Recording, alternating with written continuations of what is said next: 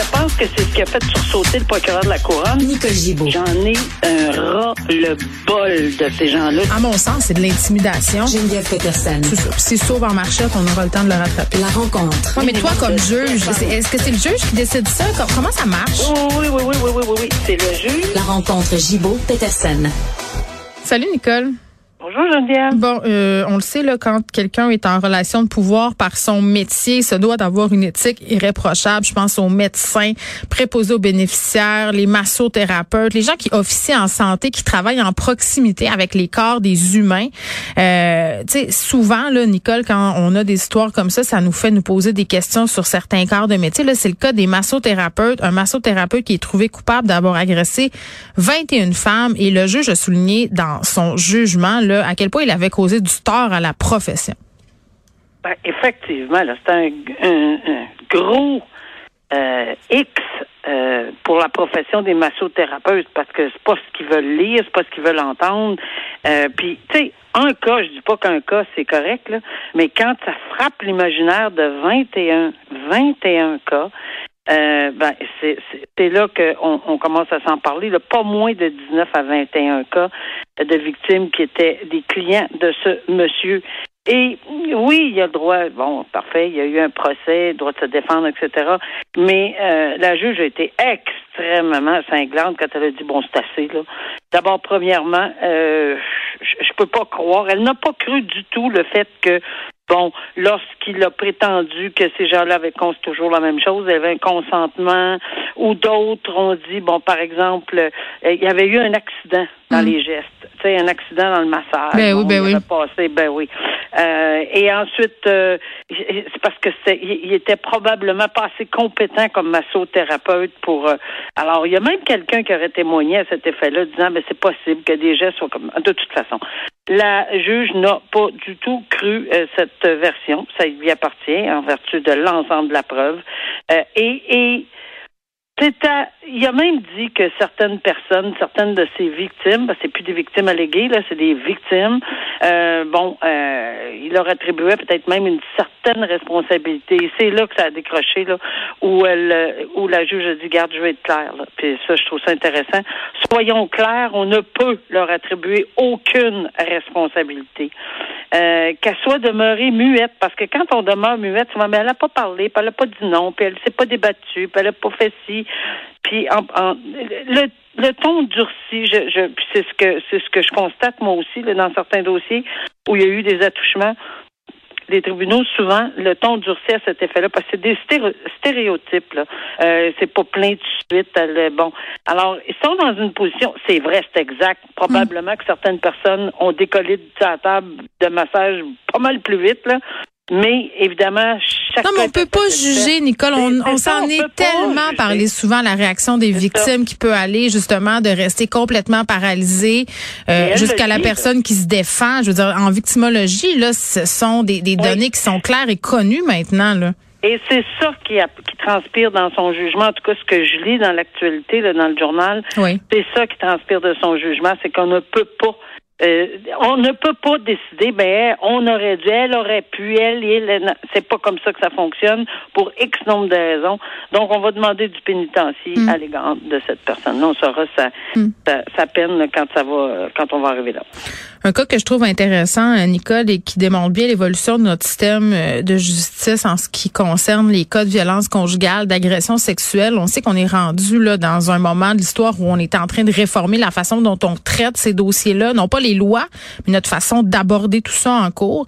Euh, on a une victime de violence conjugale allé- allé- alléguée qui en fait euh, on s'est organisé parce que euh, bon le, le présumé homme violent l'agresseur euh, se représente lui-même et là on a dit on va éviter que cette femme là soit interrogée par son ex-conjoint parce, parce que lui justement il va de se défendre seul. Oui, puis de plus en plus, euh, on l'a abordé ensemble, de plus en plus, on a des gens qui se représentent seuls et ils ont le droit de se représenter seuls. Il y a le hic en matière civile, puis le- en criminel, ça ce, ne- ce n'est pas la même chose. En criminel, c'est déjà prévu Mm. qu'on ne contre-interroge pas la victime présumée. Ça, c'est clair, net et précis en, en droit criminel.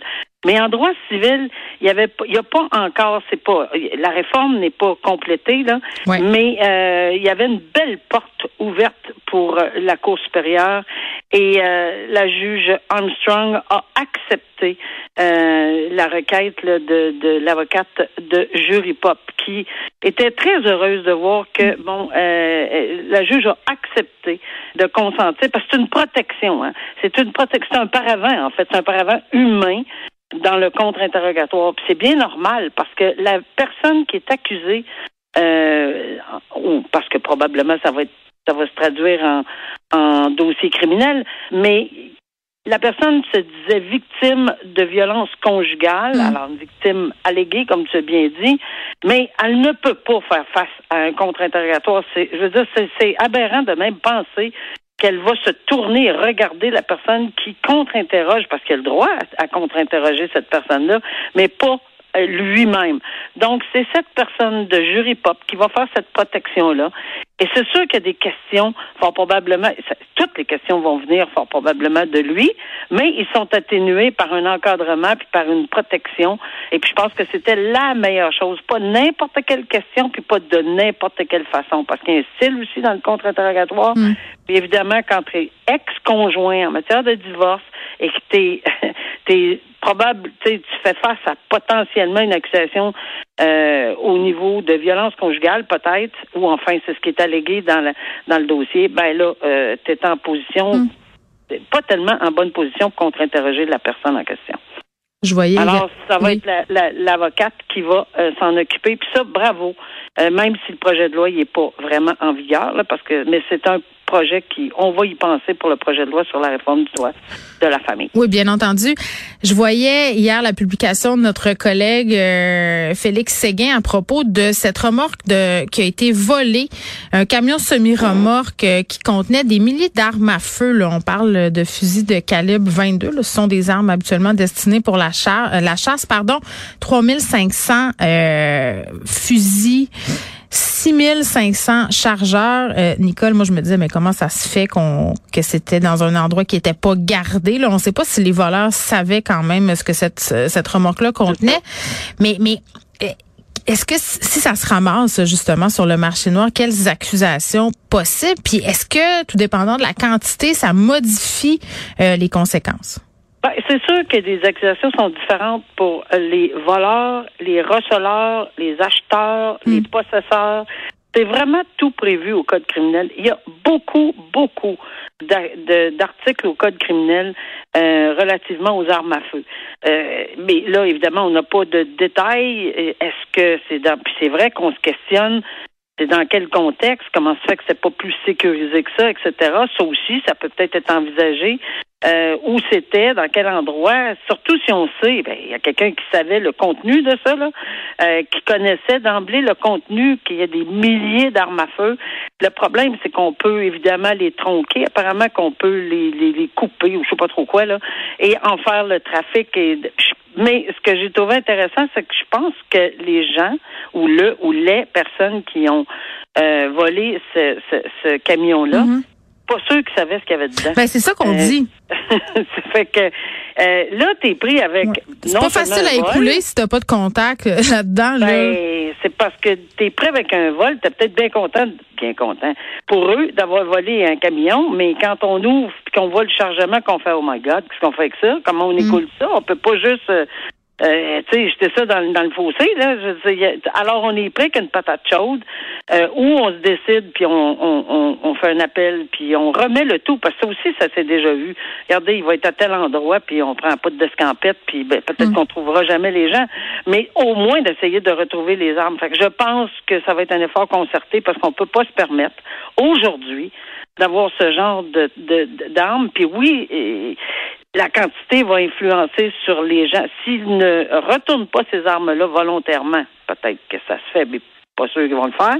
Euh, à ce moment-là, oui, la quantité dans les facteurs, s'ils sont trouvés coupables des facteurs aggravants, c'est, énorme. Je veux dire, c'est puis le danger que ça peut représenter pour le public. Alors, c'est, c'est vraiment le son sont directement à quatre pattes à terre là, quand on, se présente avec un dossier comme ça, où on a la preuve que c'est ces gens-là qui l'ont fait, puis qu'on, comme je dis, là, ceux qui l'achètent sont pas mieux, ceux qui le trafiquent, ceux qui disent ah ben je savais pas que c'était volé, mais qui vendent quelque chose pour quatre pièces et 95 euh, au-dessus d'une de, d'une bouteille de bière, c'est ça le recel, finalement. Alors il n'y a pas d'acheteur s'il n'y a pas de receleur, s'il n'y a pas de voleur. Oui, bon, et puis j'ai envie de te dire que s'il n'était pas au courant de ce que contenait cette remorque-là, c'est pas facile à écouler comme des manteaux, mettons. Non. Hein? Bon. Donc voilà. Merci, Nicole. À demain. À demain, au revoir.